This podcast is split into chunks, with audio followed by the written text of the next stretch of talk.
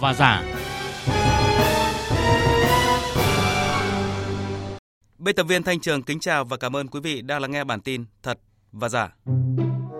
Thưa quý vị, lợi dụng tiền cứu trợ Covid-19 để mua thẻ Pokemon, một người đàn ông phải ngồi tù. Oh no!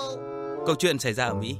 Một người đàn ông ở bang Georgia của Mỹ khai man về sự thiệt hại của doanh nghiệp mình do Covid, vay gần 100.000 đô la Mỹ từ gói tín dụng ưu đãi của chính phủ. Thế nhưng sau đó người này dùng phần lớn số tiền cứu trợ để mua thẻ bài Pokemon, một trò chơi của con trẻ.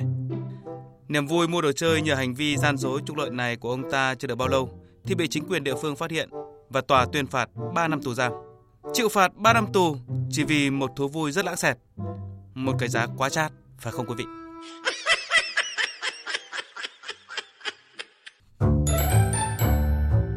Ở Việt Nam, một người phụ nữ tỉnh Quảng Bình vì che giấu việc nợ nần của bản thân đã tạo dựng hiện trường giả, bị cướp vàng và tiền, sau đó trình báo công an.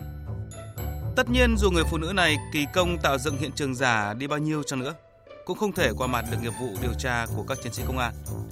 Chỉ sau 2 giờ đấu tranh thì đương sự đã thành khẩn thừa nhận mình tạo hiện trường giả vụ cướp để cho gia đình không biết mình bị nợ nần.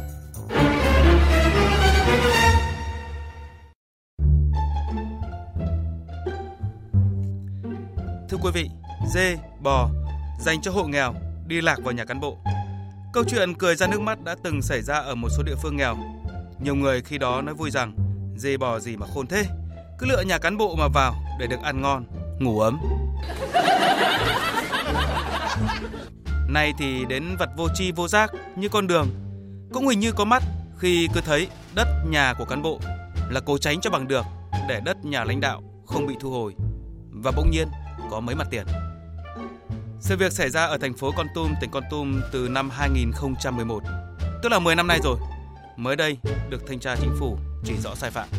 Cụ thể, với chủ trương xây dựng tuyến đường theo quy hoạch ở phường Ngô Mây để tạo quỹ đất đấu giá, nhưng Ủy ban nhân dân thành phố Con Tum khi đó đã không thu hồi miếng đất của bà Nguyễn Thị Ánh, vợ bí thư thành phố Con Tum thời điểm ấy là ông Lê Đình Quang. Không chỉ vậy, địa phương này thời điểm đó còn cho xây dựng thêm hai tuyến đường sai với vị trí so với bản đồ quy hoạch, tạo điều kiện cho miếng đất của bà Ánh có tới 4 mặt tiền.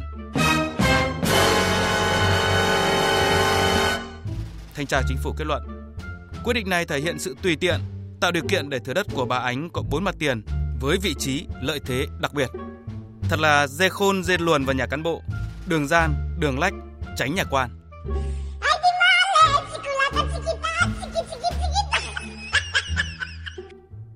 À, tất nhiên đó là câu nói vui mà thôi. Vì chẳng có con dê nào biết phân biệt nhà quan hay nhà dân.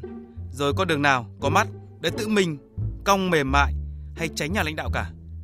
Mà chính xác đó là sự trí trá, gian dối của những người được coi là công bậc của dân. Nhà báo Bùi Hoàng Tám bình luận. Cái việc bẻ cong đường ấy thậm chí có cả những trường hợp là mở con đường đi ngang qua đất à, lãnh đạo và cũng phải khen là này này cái uh, gia đình nhà bác ấy là cũng rất giỏi là đã nhìn trước được. Tôi nghe nói là bác gái nói là hồi tôi làm thì cái đường nó chưa có. Thế thì đúng rồi đúng là bác gái có tầm nhìn xa trông rộng. Nhưng mà vấn đề là thứ nhất là bác nắm được quy hoạch. Hai nữa là ừ, cong hay lượn thì do bác cái mà. Bác có quyền thì ừ, bác ấy thậm chí bác chỉ cần ờ, gợi có khi bác chẳng cần gợi ý bây giờ thì uh, có một lớp người họ đón ý cấp trên giỏi lắm trả lời báo chí ông Lê Đình Quang chồng bà Ánh thì cho biết ông không có chỉ đạo yêu cầu các thuộc cấp của ông thời điểm đó làm như vậy và khẳng định mọi việc đều làm đúng quy trình. Vâng, một lần nữa vỏ bọc đúng quy trình lại được đưa ra để biện minh cho các hành vi sai phạm bị phát giác. Chúng ta thường chứng kiến không ít vụ gian dối trí trá của một số cán bộ công chức thoái hóa biến chất, núp bóng quy trình, núp bóng tập thể để hưởng lợi. Họ dùng ý chí và quyền lực của mình khi đứng đầu một tổ chức cơ quan để ép thuộc cấp và tập thể thực hiện theo ý của họ theo một cách rất tinh vi. Chỉ khi cấp trên kiểm tra thì sai phạm mới được phát hiện.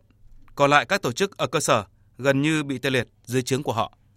Nhà báo Bùi Hoàng Tám cho rằng trách nhiệm người đứng đầu, quyền lực của người đứng đầu nhưng kèm theo đấy thì nó cũng có thao túng quyền lực mà một số lãnh đạo thì không hiểu một điều là quyền thì nó có hạn người ta gọi quyền hạn mà quyền lợi thì bao giờ đi trách nhiệm nhưng đôi khi người ta còn quên cái vế sau đi về mặt nào đó thì chúng ta phải nói là cái công tác phê mà tự phê cái công tác đấu tranh trong nội bộ của chúng ta phải công bằng và gần đây nó không được như ngày xưa. Trở lại vụ việc vừa nêu, khôn ngoan không lại được với rời. À, ở đây là cán bộ gian dối tinh vi tới mấy thì cũng khó qua được con mắt của tổ chức. Vấn đề đặt ra là ở chỗ mỗi tổ chức cơ sở, tinh thần dân chủ phải thực sự được phát huy. Đảng viên sẵn sàng đấu tranh với những biểu hiện sai phạm của đồng chí mình và kể cả cấp trên của mình nữa. Thì khi đó mới không xảy ra những câu chuyện cười ra nước mắt là dê dành cho hộ nghèo lại đi lạc vào nhà cán bộ hay con đường tinh quái, né nhà quan và nhiều vụ việc khác. Tới đây thời lượng của bản tin thật và giả cũng đã hết. Xin kính chào tạm biệt và hẹn gặp lại quý vị và các bạn vào số tiếp theo.